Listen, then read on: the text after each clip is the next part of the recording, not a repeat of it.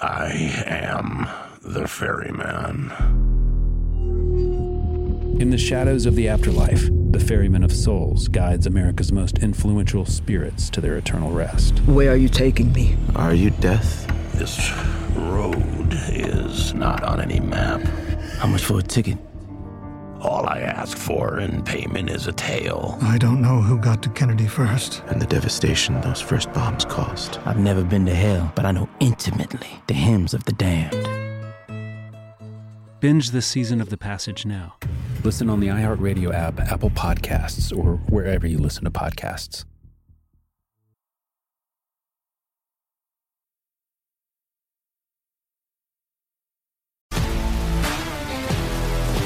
If you love sports and true crime, then there's a new podcast from executive producer Dan Patrick and hosted by me, Jay Harris, that you won't want to miss. Playing Dirty Sports Scandals. Each week, I'm squeezing the juiciest details from some of the biggest sports scandals ever. I'm talking Marcus Dixon, Olympic gymnastics, Cain Velasquez, salacious Super Bowl-level scandals. Join me on the dark side of sports by listening to Playing Dirty Sports Scandals on the iHeartRadio app, Apple Podcasts, or wherever you get your podcasts. What's up, everybody? This is Stephen A. Smith, host of the Stephen A. Smith Show podcast. Tune in every Monday, Wednesday, and Friday at the very least as I bring you all new episodes that feature the biggest headlines in the world of sports, pop culture, business, and I answer your phone calls and respond to your tweets. You'll hear my unfiltered opinions and straight-shooter interviews with top celebrities and game changers. All that and more. So listen to the Stephen A. Smith Show podcast on the iHeartRadio app, Apple Podcasts, or wherever you get your podcasts. Countdown with Keith Olbermann is a production of iHeartRadio.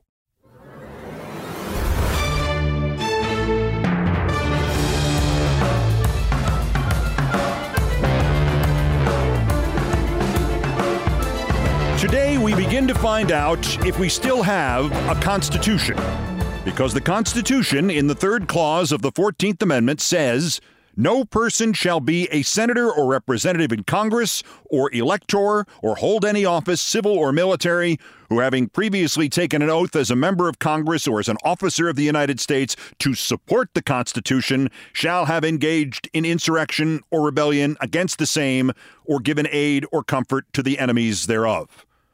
It does not say that that person has to be convicted of insurrection or rebellion.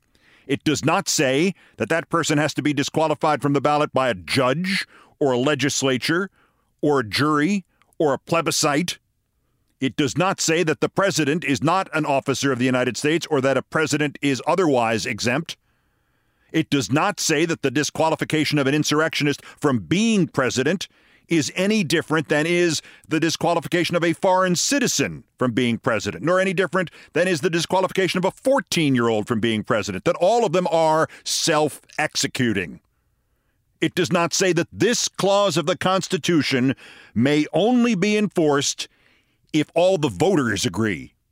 It does not say that this clause of the Constitution can only be enforced after somebody ineligible has been elected. It does not say that this clause of the Constitution can only be enforced if the insurrectionists' cult and gangs and militias and stochastic terrorists promise not to threaten civil war. It does not say that this clause of the Constitution can only be enforced if a majority of the justices of the Supreme Court cannot make up a bullshit excuse for not enforcing it.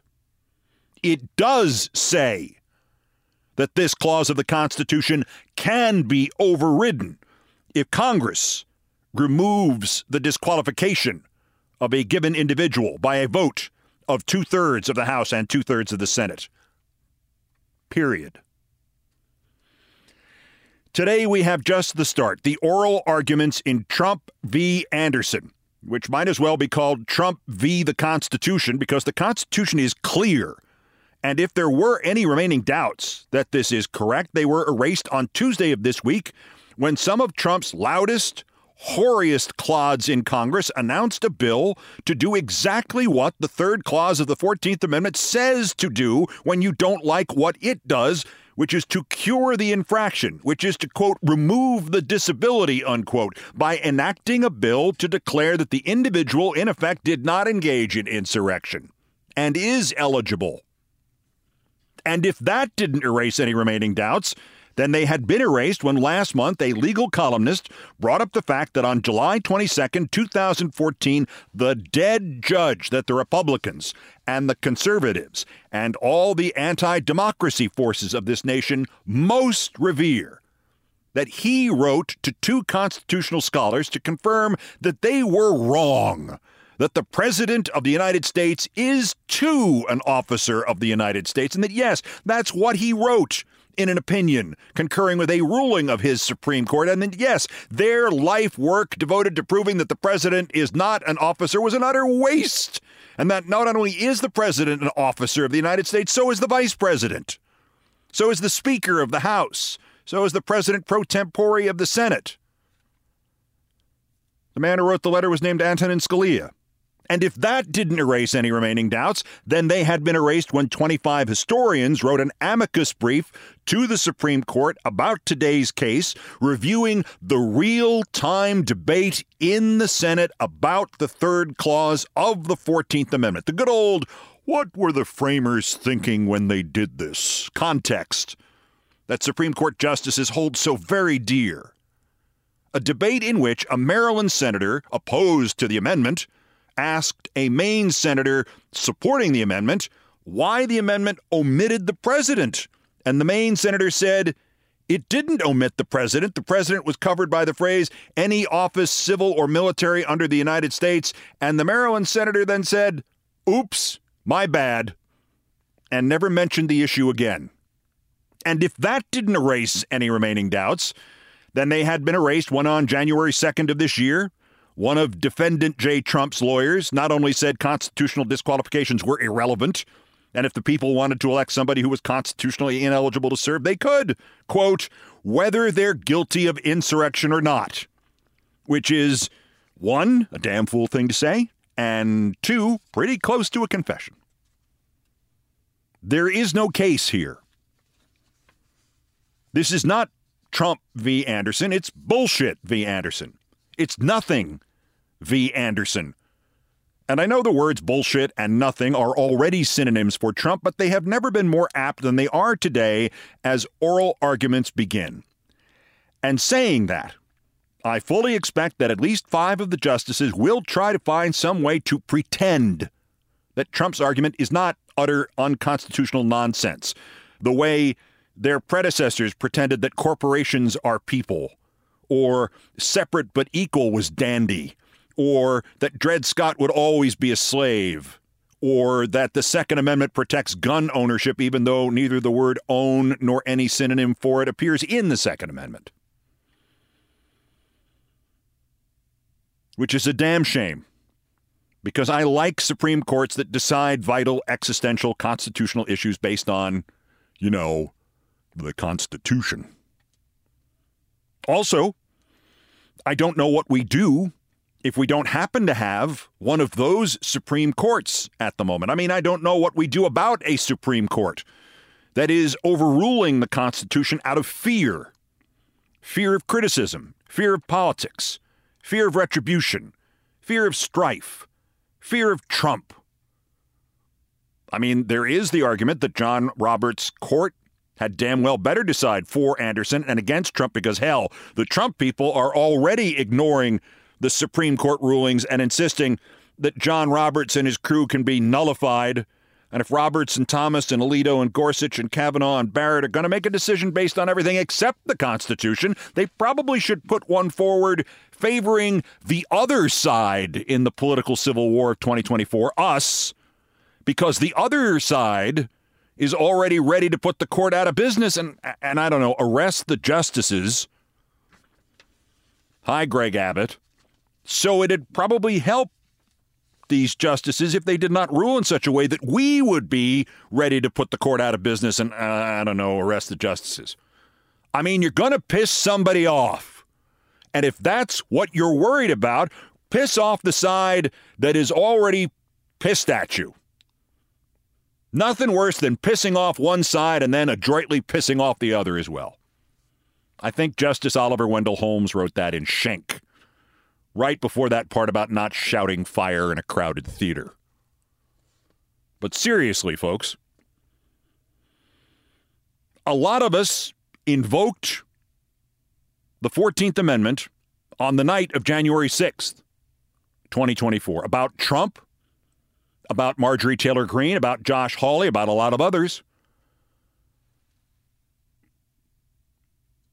But whether this Supreme Court agrees with what is written in that fourteenth Amendment, agrees with two men in particular, or commits institutional suicide by overruling the Constitution, those two men in particular will be remembered for mainstreaming the argument that the fourteenth Amendment is clear as a bell.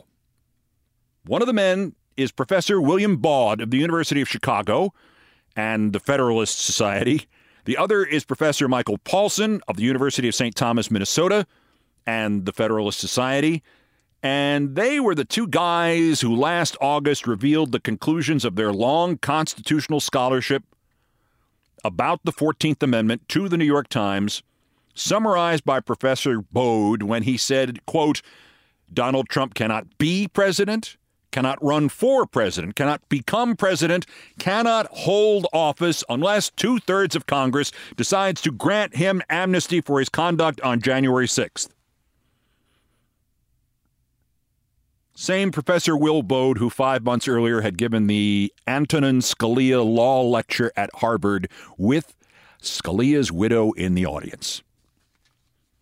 While such esteemed American lawyers and figures of jurisprudence as Trump's parking lot lawyer and Trump's I never bother to read what I'm signing lawyer have jumped to the forefront of the imaginary debate over the imaginary excuses that the fourteenth Amendment has not already disqualified Trump and his only recourse is to the House and Senate and getting a two-thirds vote in his favor. Oh, right, the Republicans couldn't even get a one-vote vote in their favor Tuesday. Professor Baude has not been everywhere, but he has been writing. He and Professor Paulson have written eight follow-up columns at the website Reason. And I suppose as a stalwart of the Federalist Society, he is the last person I ever expected to be quoting here. And I'm just as certain that as a stalwart of the F U Federalist Society, I'm the last person he ever expected to be quoting him. And for all I know, he will sue me when I do. But goddammit, he's right. And goddammit, he's also a great writer. I encourage you to read all the essays. They are not long. And he's tweeted links. The most recent, he and Professor Paulson put out at one thirty yesterday afternoon, and it is titled, The Objection That It Is Too Soon to Adjudicate Trump's Qualifications. In other words, why throw him off the primary ballot in a state or even the actual election ballot? Now, I mean, the amendment says he can't serve. Not that you can't vote for him, right? Deal with it later. No. To quote Professors Baude and Paulson, according to the Colorado Supreme Court, the authoritative expositor of Colorado law, Colorado's legislature has provided for the exclusion from the presidential primary ballot of those who are not eligible to serve as president. In other words, Section three makes clear that Trump cannot hold the office of president, and state law provides that those who cannot hold the office of president should not be on the ballot as presidential candidates. To continue, quoting them again, with respect, what seems to have given this argument legs, in our view, is not so much its dubious legal merits as its supposed political expediency. The argument is seen to offer the court an off-ramp that would allow it to reverse the Colorado Supreme Court, ruling in favor of Trump, but without accepting any of his various unacceptable arguments about Section three.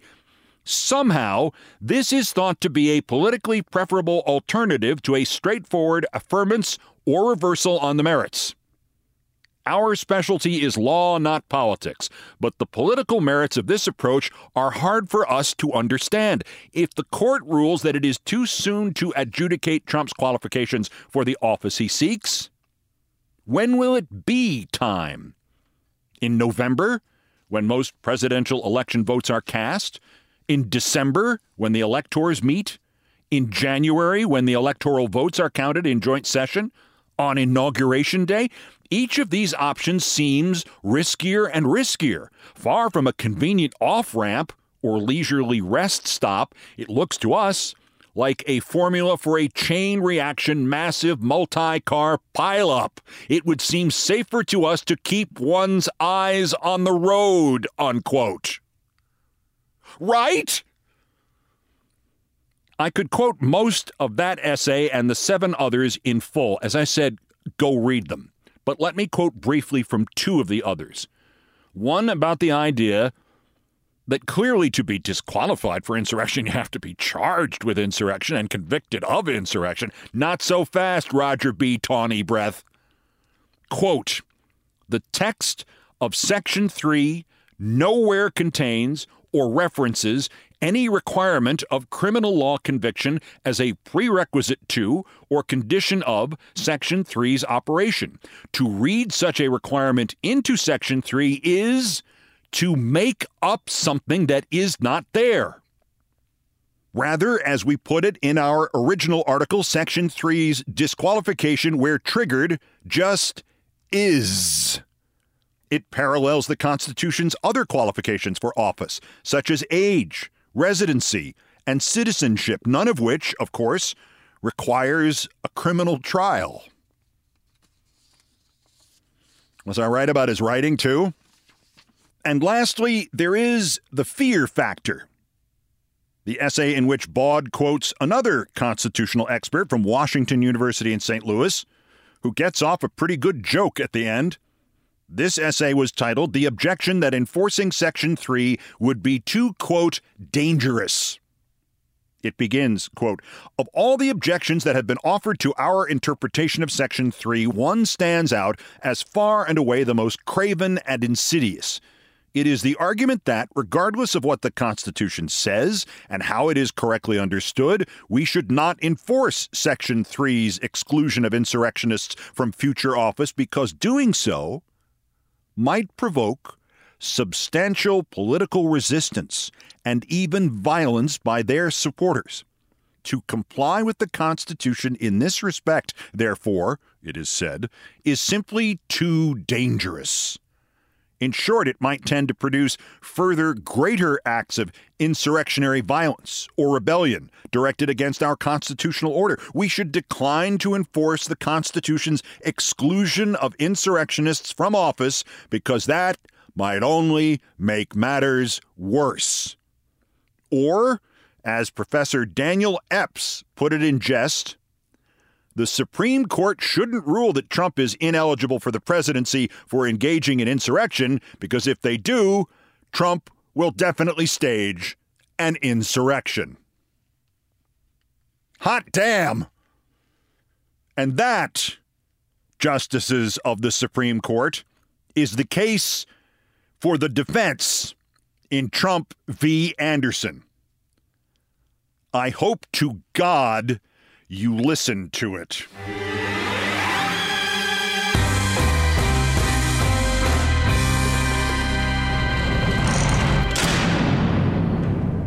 Also of interest here, impeaching Secretary Mayorkas didn't work. It humiliated every Republican. It imperiled yet another Speaker of the House. So the Republican plan B is do it all over again next Tuesday. And she's running for Secretary of State in Missouri, and she's had it with all these book banners. She has a better idea than book banning. Book burning. That's next. This is Countdown. I am the ferryman. In the shadows of the afterlife, the ferryman of souls guides America's most influential spirits to their eternal rest. Where are you taking me? Are you death? This road is not on any map. How much for a ticket? All I ask for in payment is a tale. I don't know who got to Kennedy first. And the devastation those first bombs caused. I've never been to hell, but I know intimately the hymns of the damned. All twelve episodes of The Passage are available now. Listen on the iHeartRadio app, Apple Podcasts, or wherever you listen to podcasts.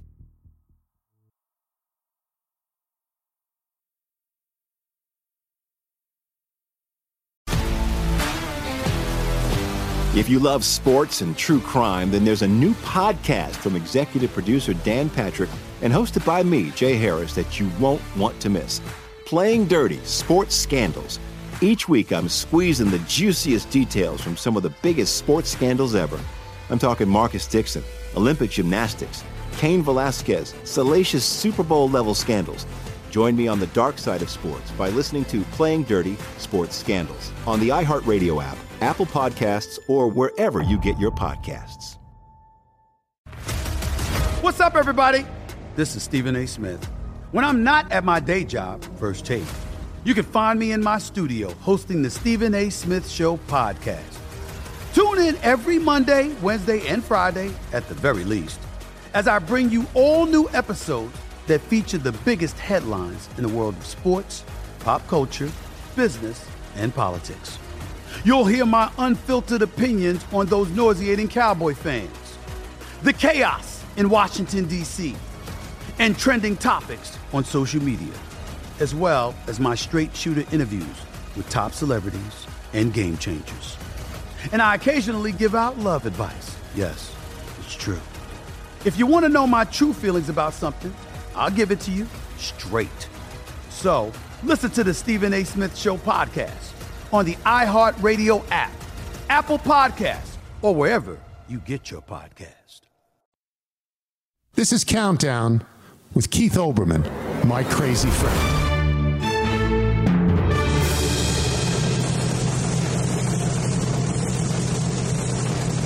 Postscripts to the news, some headlines, some updates, some snark, some predictions. Dateline, Capitol Hill, Washington. No, D C Gotta hand it to the Republicans. They will never be kept up at night nor shackled by the complications of regret or doubt from having learned from their mistakes. Mayorkas' impeachment fails because the Speaker assumes the Democrat with the surgery scheduled cannot possibly make it back to the floor, so he knows he can screw the Democrats, and especially the Congressman having surgery, so the Congressman shows up and screws Little Johnson into the ground. But I'm Moses! So naturally, per documents sent by Democratic House leadership to its members yesterday, they will be voting again on impeaching Mayorkas at six thirty next Tuesday. If this were Trump, there'd be four hundred twenty-nine lawsuits by now claiming double jeopardy or presidential immobility or, or something. So the Republican schedule is Tuesday, six thirty, impeach the secretary, and Tuesday, six forty-five, when that fails, flee and try to destroy all the evidence.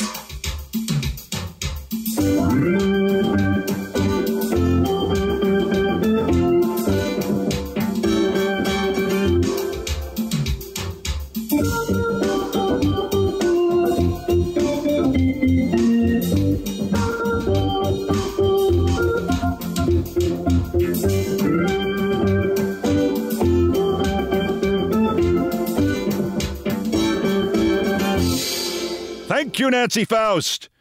By the way, the reaction to the failed impeachment from the new anchor boy of the far right, Carl Higbee of Newsmax. They must primary Republican Ken Buck of Colorado, who voted against impeaching Mayorkas. Ken Buck is retiring from the House of Representatives. He's not running for re-election. That'll show him. Once again, democracy survives not so much by our efforts to preserve it, but by the stupidity of those trying to destroy it, most of whom, like this idiot Higbee, are yeah, nitwits. Speaking of, Dateline Missouri, please meet Valentina Gomez Noriega. She is running for the Republican nomination for Secretary of State in Missouri, and like you and I, she is appalled by all this banning of books. In a video she has made and posted to social media, Valentina Gomez Noriega is shown not with an automatic weapon of some kind, that is so twenty twenty-three, but with what looks like a jerry-rigged flamethrower, because her platform is no more banning of books. We're going to burning of books. This is what I will do to the growing books when I become Secretary of State. Let's go. Ah, mm. Welcome to the main event. Applying pressure, but I promise I ain't make it that. This book's from Missouri Public Library. When I'm in office, they will burn. Now, as horrifying as this asshole's idea is, and how she should have her life ruined for even giving public voice to it, I am comforted by one inevitable reality of which Miz Valentina Gomez Noriega is clearly unaware. Now, after some minor searching, I could not find out where Miz Gomez Noriega was born, but she says her parents are immigrants. And I've only been to Kansas City and Saint Louis, but my hunch is that her three opponents in the Republican primary for Secretary of State might just hear her talk and mention that she don't sound like she's from Chesterfield, Missouri. Because the modern Republicans may not oppose book burning or Missouri Nazis or Missouri racism, but we can count on this. They do oppose people named Gomez Noriega.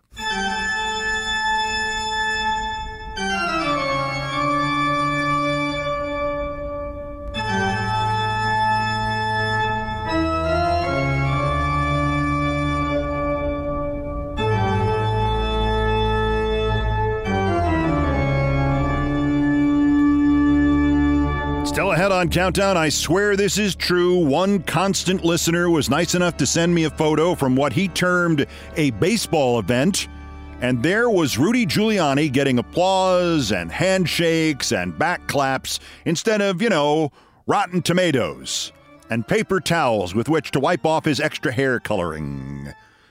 So this seems like a good time to recall my baseball event with Rudy Giuliani, which was the first day I realized he was not of this earth. And we are approaching the thirtieth anniversary of that day. So the rest of you who have complaints about Giuliani, you get in line behind me. First time for the daily roundup of the other miscreants, morons, and Dunning-Kruger effect specimens who constitute today's worst persons in the world. The Bronze, worse. Dementia J. Trump.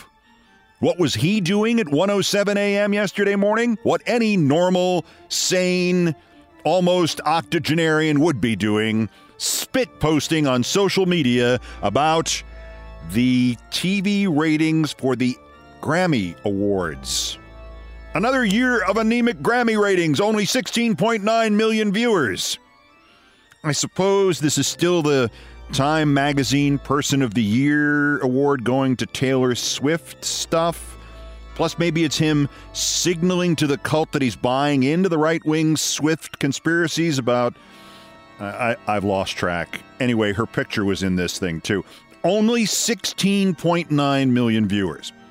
Last month, when Trump went on Fox, he got four point four million viewers. That's about a quarter of the Grammy audience. Last May, Trump got three point three million viewers on C N N. Last March, three million on Fox. In September, three million on Meet the Press. And that was compared to five million who were not watching him on This Week and Face the Nation. So his last four full-length solo T V appearances have earned Trump a total audience for four shows of thirteen million seven hundred sixty thousand viewers compared to sixteen million nine hundred thousand for the Grammys. So if the Grammy ratings are anemic, Trump's ratings are him with a bunch of leeches stuck to his face, which coincidentally is how I think of him. The runner-up, worser, Rishi Sunak, the Prime Minister of the United Kingdom, the one after Cameron and May and Johnson and Liz Truss. So Mister Sunak is the Conservative Party's fifth-string prime minister. Sixth string if you count the lettuce. Sunak showed why he actually lost the leadership contest in his party to Liz Truss. The mother of a trans girl murdered by two teenagers infected with Trumpism was in the visitors gallery for Prime Minister's Question Time in Parliament yesterday, and Sunak paid tribute to her, and then, like ninety seconds later, he made a joke about transgender women as an insult against the leader of the opposition. Honest to God, ninety seconds later. First, he pays tribute to this poor woman whose transgender daughter was murdered, and then he makes a joke about transgendered women. So, who's the Conservative Party's seventh string prime minister? Anybody seen that head of lettuce? But our winners, Tucker Carlson and Juanita Broderick. That's Tucker Carlson, who got community noted by the Kremlin. Under his post promoting his flatulent lap-sitting visit with the dictator, the Kremlin has disputed Carlson's claim that no other Westerner has bothered to interview Putin. The Kremlin spokesman added, "There's no way he could know this." Like that ever stopped Tucker Carlson before. When the Kremlin is more credible than you are, Tucker, you've just turned the rest of your life into a punchline. By the way, a member of the European Parliament is talking about introducing a response to Carlson's serving as Putin's useful idiot by proposing a travel ban against Carlson in E U countries. Also, uh, that phrase, useful idiot, that's how we used to think of Tucker at M S N B C, only without the useful part. And Juanita Broderick, remember her? She's the woman who you thought used up all her lies in the twentieth century when she changed her story about Bill Clinton five different times. And eventually went to one in which Clinton called her to apologize, which is the single most unbelievable thing anybody has ever said about Bill. Now, Juanita has become one of the many right-wing nut jobs to fall for something on what used to be Twitter, which Elon Musk renamed X, which he should now rename Sucks. She and thousands of others among the brain damaged on Sucks took a doctored screenshot in which all the lettering might be in Ukrainian Cyrillic or might be in Russian Cyrillic. It's hard to tell. And it has a picture of Zelensky on it. And she declared it was a Ukrainian government assassination list directed against Tucker Carlson, because there's a picture of him on it, too. Quoting Juanita, "This P O S dictator Zelensky has put Tucker Carlson on a kill list for interviewing Putin. Biden has helped him with your tax dollars." First of all, it turns out that the image was from an internet database, and the worst thing it actually says about Carlson in the original is that he's a, quote, blogger. Like Tucker Carlson could write anything. A blogger. But secondly, even if you think Ukraine is, is wrong and Putin is right, how stupid do you have to be to think that somewhere online the president of a country with elections and a representative government and a free media keeps a kill list where people could find it and screenshot it? Well, you'd have to be as stupid as Juanita Broderick, which is pretty effing stupid. Juanita, also, how stupid would you have to be to think Tucker Carlson is worth the price of a bullet? Broderick, two days. Worst person and the world!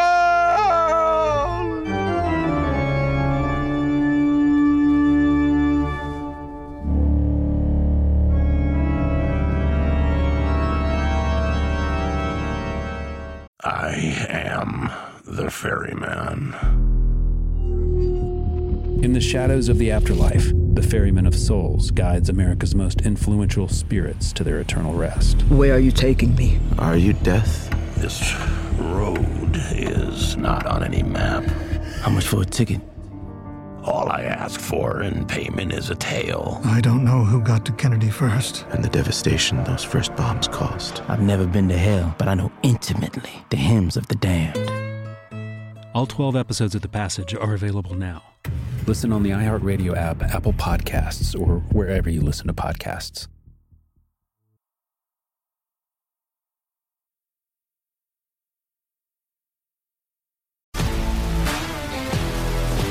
If you love sports and true crime, then there's a new podcast from executive producer Dan Patrick and hosted by me, Jay Harris, that you won't want to miss. Playing Dirty Sports Scandals. Each week, I'm squeezing the juiciest details from some of the biggest sports scandals ever. I'm talking Marcus Dixon, Olympic gymnastics, Cain Velasquez, salacious Super Bowl-level scandals. Join me on the dark side of sports by listening to Playing Dirty Sports Scandals on the iHeartRadio app, Apple Podcasts, or wherever you get your podcasts. What's up, everybody? This is Stephen A. Smith. When I'm not at my day job, First Take, you can find me in my studio hosting the Stephen A. Smith Show podcast. Tune in every Monday, Wednesday, and Friday, at the very least, as I bring you all new episodes that feature the biggest headlines in the world of sports, pop culture, business, and politics. You'll hear my unfiltered opinions on those nauseating Cowboy fans, the chaos in Washington, D C, and trending topics on social media, as well as my straight shooter interviews with top celebrities and game changers. And I occasionally give out love advice. Yes, it's true. If you want to know my true feelings about something, I'll give it to you straight. So, listen to the Stephen A. Smith Show podcast on the iHeartRadio app, Apple Podcasts, or wherever you get your podcast.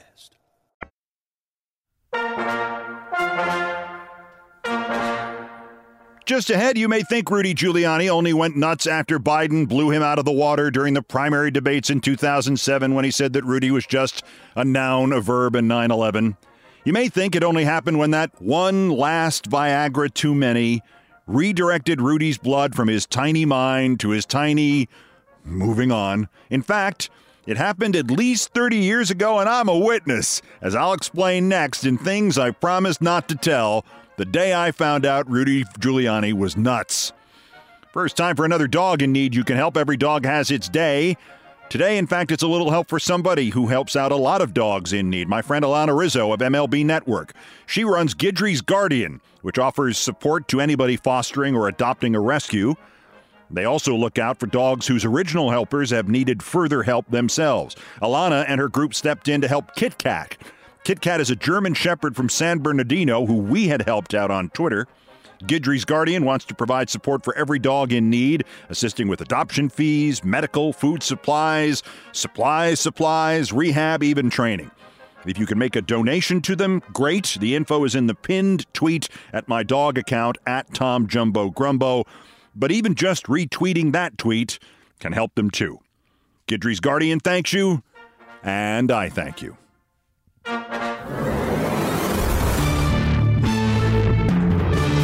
And to the number one story on the countdown and my favorite topic, me and things I promised not to tell. I hear this question about Rudy Giuliani a lot. When did his life go so horribly, horribly wrong? Here was America's mayor, the rock, in the hours of crisis after nine eleven. What is he now?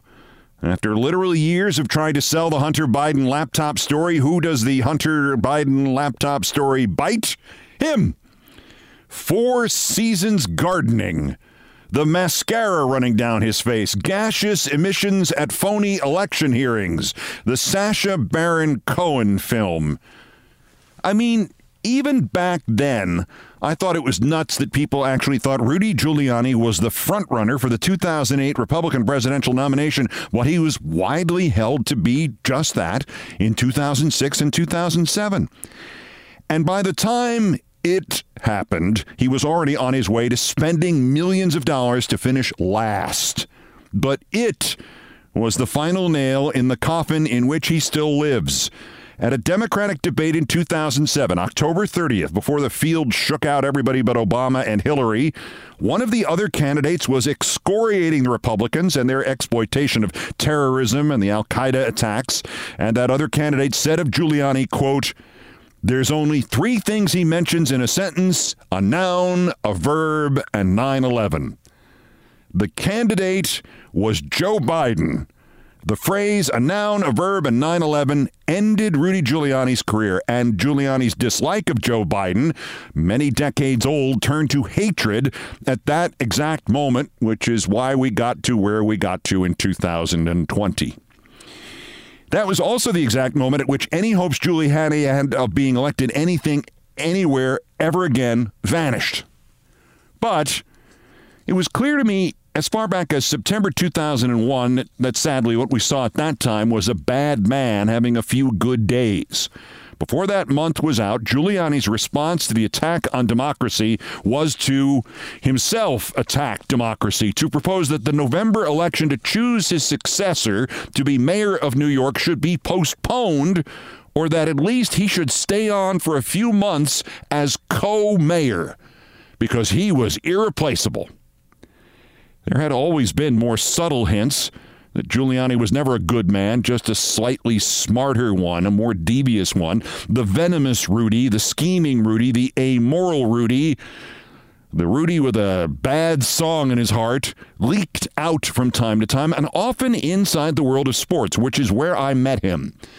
You will remember, Rudy Giuliani was a professional New York Yankees fan. He always went to the games, for free, mind you, dugout seats for himself, his wife, his other wife, his next wife, the kids, the friends. When I still had friends in Yankee Stadium, they estimated Rudy used to cost them thousands of dollars every time he showed up. He always left via the clubhouse. He always wore a Yankees cap.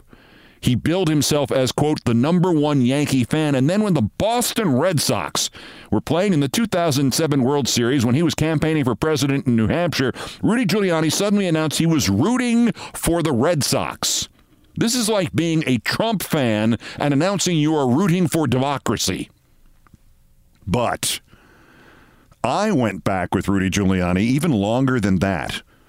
In nineteen ninety-five or nineteen ninety-six, I was asked by the deputy mayor of New York City, Fran Reiter, and the staff of the Baseball Hall of Fame to travel from E S P N in Connecticut, literally to the steps of New York City Hall, to emcee an event for what must have been thirty-five members of the Baseball Hall of Fame, maybe the largest group of them ever assembled in one place in one moment in time.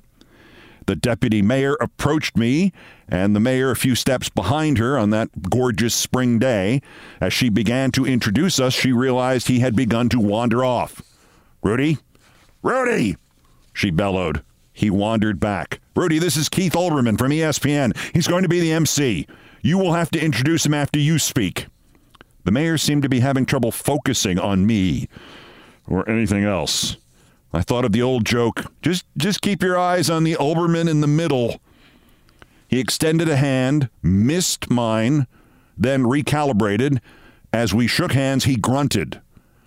The deputy mayor now roared at him. Brody, you have to introduce him. His name is Keith Olbermann from E S P N. He's the M C.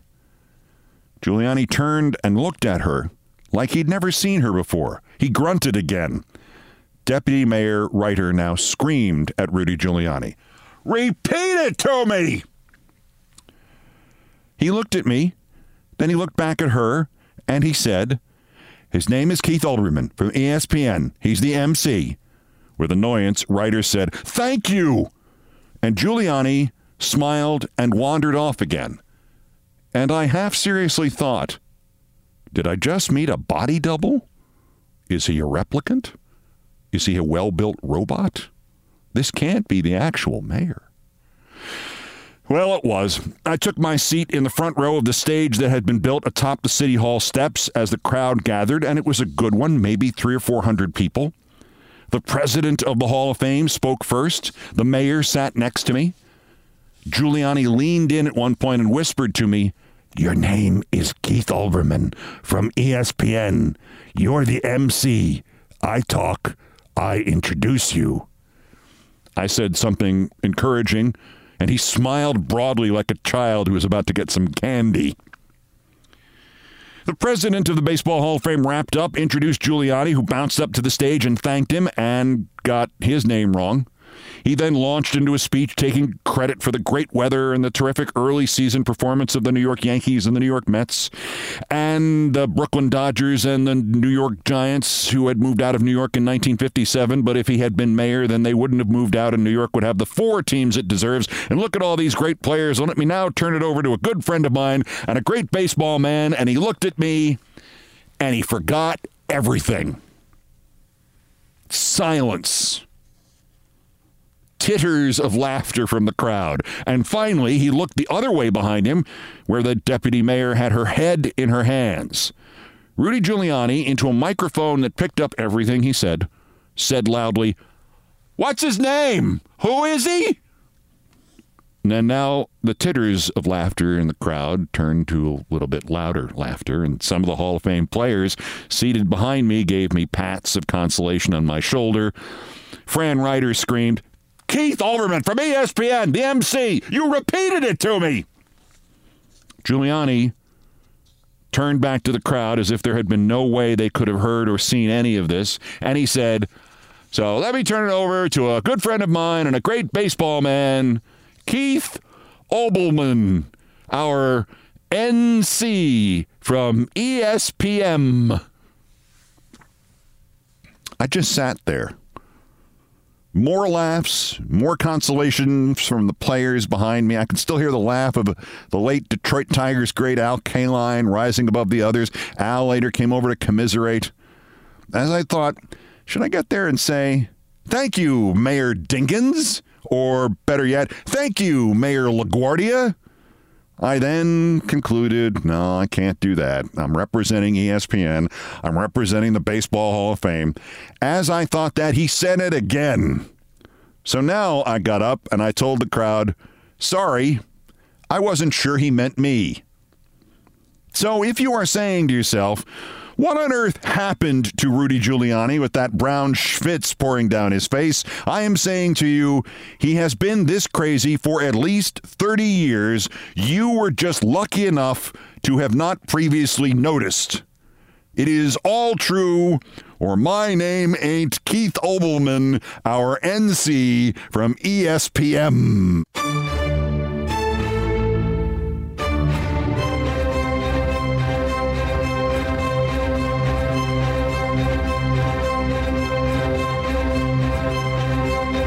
I've done all the damage I can do here. Thank you for listening. Send the podcast to somebody who would like it. All right, that's asking a lot. Send it to somebody who will subscribe to it. Liking it is optional. Countdown musical directors Brian Ray and John Philip Chanel arranged, produced, and performed most of our music, including our brand new Trump Trials theme, ninety-one trombones. Mister Ray was on the guitars, bass, and drums, and Mister Chanel handled orchestration and keyboards. It was produced by T K O Brothers. Other music, including some of the Beethoven compositions, were arranged and performed by the group No Horns Allowed. The sports music is the Olbermann theme from E S P N two, written by Mitch Warren Davis, courtesy of E S P N Incorporated. Our satirical and pithy musical comments are by Nancy Faust, the best baseball stadium organist ever. Our announcer today was my friend Tony Kornheiser. Everything else was pretty much my fault. That's Countdown for this, the two hundred seventy-second day until the two thousand twenty-four U S presidential election and the one thousand one hundred twenty-ninth day since Dementia J. Trump's first attempted coup against the democratically elected government of the United States. Use the fourteenth Amendment, Supreme Court justices, the Insurrection Act, the justice system, the mental health system, to stop him from doing it again while we still can. The next scheduled countdown is tomorrow. Bulletins as the news warrants. Till then, I'm Keith Olbermann. Good morning, good afternoon, good night, and good luck.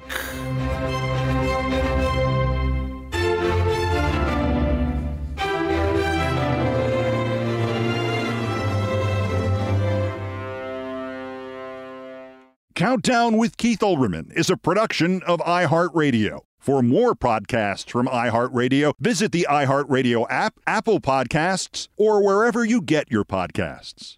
I am the ferryman. In the shadows of the afterlife, the ferryman of souls guides America's most influential spirits to their eternal rest. Where are you taking me? Are you death? This road is not on any map. How much for a ticket?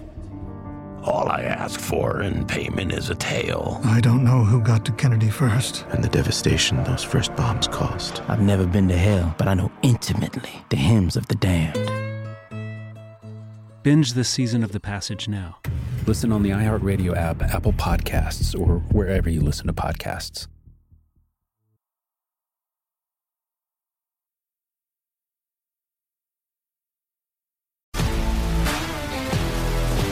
If you love sports and true crime, then there's a new podcast from executive producer Dan Patrick and hosted by me, Jay Harris, that you won't want to miss. Playing Dirty Sports Scandals. Each week, I'm squeezing the juiciest details from some of the biggest sports scandals ever. I'm talking Marcus Dixon, Olympic gymnastics, Cain Velasquez, salacious Super Bowl-level scandals. Join me on the dark side of sports by listening to Playing Dirty Sports Scandals on the iHeartRadio app, Apple Podcasts, or wherever you get your podcasts. What's up, everybody? This is Stephen A. Smith, host host of the Stephen A. Smith Show podcast. Tune in every Monday, Wednesday, and Friday at the very least as I bring you all new episodes that feature the biggest headlines in the world of sports, pop culture, business, and I answer your phone calls and respond to your tweets. You'll hear my unfiltered opinions and straight-shooter interviews with top celebrities and game changers.